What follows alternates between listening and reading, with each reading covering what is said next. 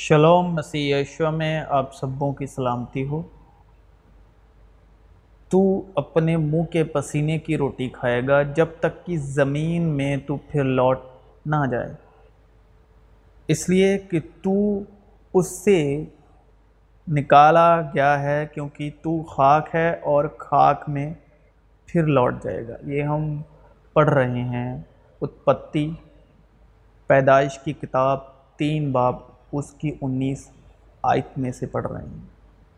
تو پھر ہم لوکا دس باب اس کی اٹھتیس میں سے پڑھ رہے ہیں۔ پھر جب جا رہے تھے تو وہ ایک گاؤں میں داخل ہوا اور مارتھا نام ایک عورت نے اسے اپنے گھر میں اتارا اور مریم نام اس کی ایک بہن تھی۔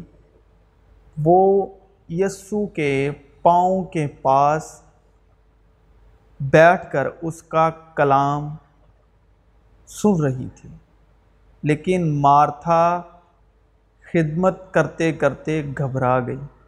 بس اس کے پاس آ کر کہنے لگی، اے خداوند، کیا تجھے خیال نہیں کہ میری بہن نے خدمت کرنے کو مجھے اکیلا چھوڑ دیا ہے؟ بس اسے فرما کہ میری مدد کرے۔ خداون نے جواب میں اس سے کہا، مارتھا مارتھا، تو تو بہت چیزوں کی فکر و ترادود میں ہے، لیکن ایک چیز ضرور ہے۔ اور مریم نے وہ اچھا حصہ چن لیا ہے جو اس سے چھینا نہ جائے گا۔ کیا آپ نے ابھی تک اچھا حصہ چنا ہے یا نہیں؟ ابھی تک آپ خدمت گزار روحوں کی طرح فکر مند پڑے ہوئے ہیں۔ مارتھا غریق میں مارتا یعنی وہ عورت جو مالک اور آنر لیڈی ہے۔ مریم یعنی گریک میں ماریا کے نام کا مطلب ہے کڑواہٹ۔ سب اپنی اپنی باتوں کی فکر میں ہیں، نہ یسو مسیح کی مارتھا تمثیل ہے ان کی جو شریعت کے ادھین رہ کر، شریعت یعنی موسیٰ کے دس حکموں کو پورا کرنے پر دھرمی ٹھہرنے میں لگے ہوئے ہیں۔ اور مریم تمثیل ہے جو فضل اور سچائی کے ادھین رہ کر ایمان کے وسیلے مسیح یشوا کی دھارمکتا میں جیتے ہیں۔ اور مسیح یسو کی دھارمکتا ان میں جیتی ہے۔ اور یہ بات ظاہر ہے کہ شریعت کے وسیلے سے کوئی شخص خدا کے نزدیک راست باز نہیں ٹھہرتا، کیونکہ لکھا ہے کہ راست باز ایمان سے جیتا رہے گا اور شریعت کو ایمان سے کچھ واسطہ نہیں۔ بلکہ لکھا ہے کہ جس نے ان پر عمل کیا، وہ ان کے سبب سے جیتا رہے گا۔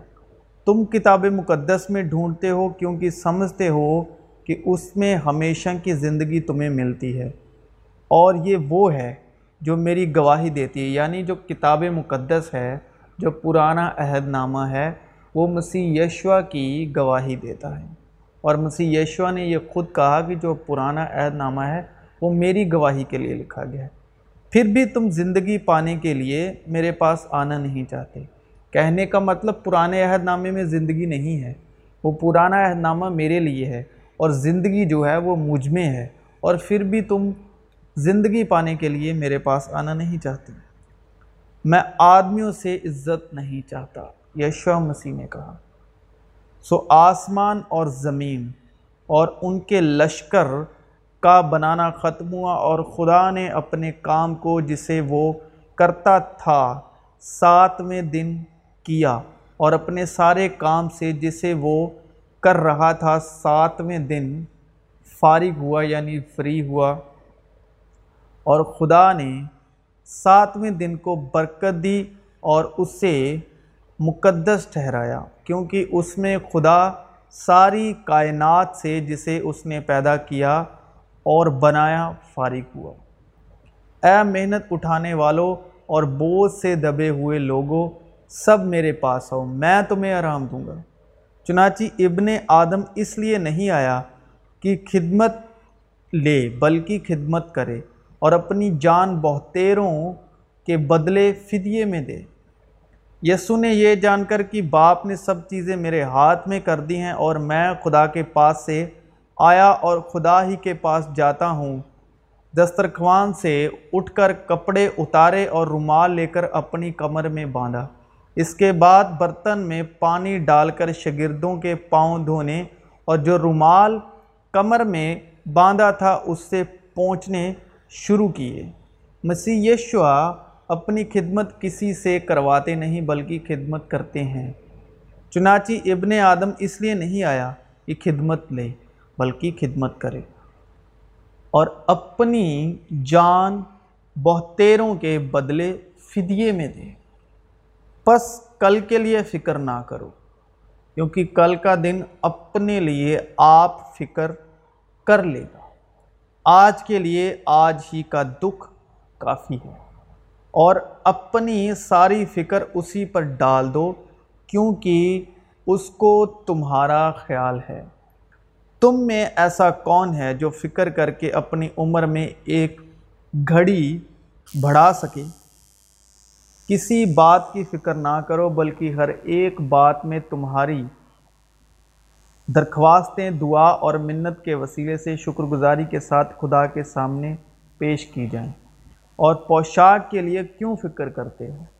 جنگلی سوسن کے درختوں کو غور سے دیکھو کہ وہ کس طرح بڑھتے ہیں۔ وہ نہ محنت کرتے، نہ کاٹتے ہیں۔ اس لیے میں تم سے کہتا ہوں کہ اپنی جان کی فکر نہ کرنا کہ ہم کیا کھائیں گے یا کیا پئیں گے اور نہ اپنے بدن کی کہ کیا پہنیں گے۔ کیا جان خوراک سے اور بدن پوشاک سے بڑھ کر نہیں؟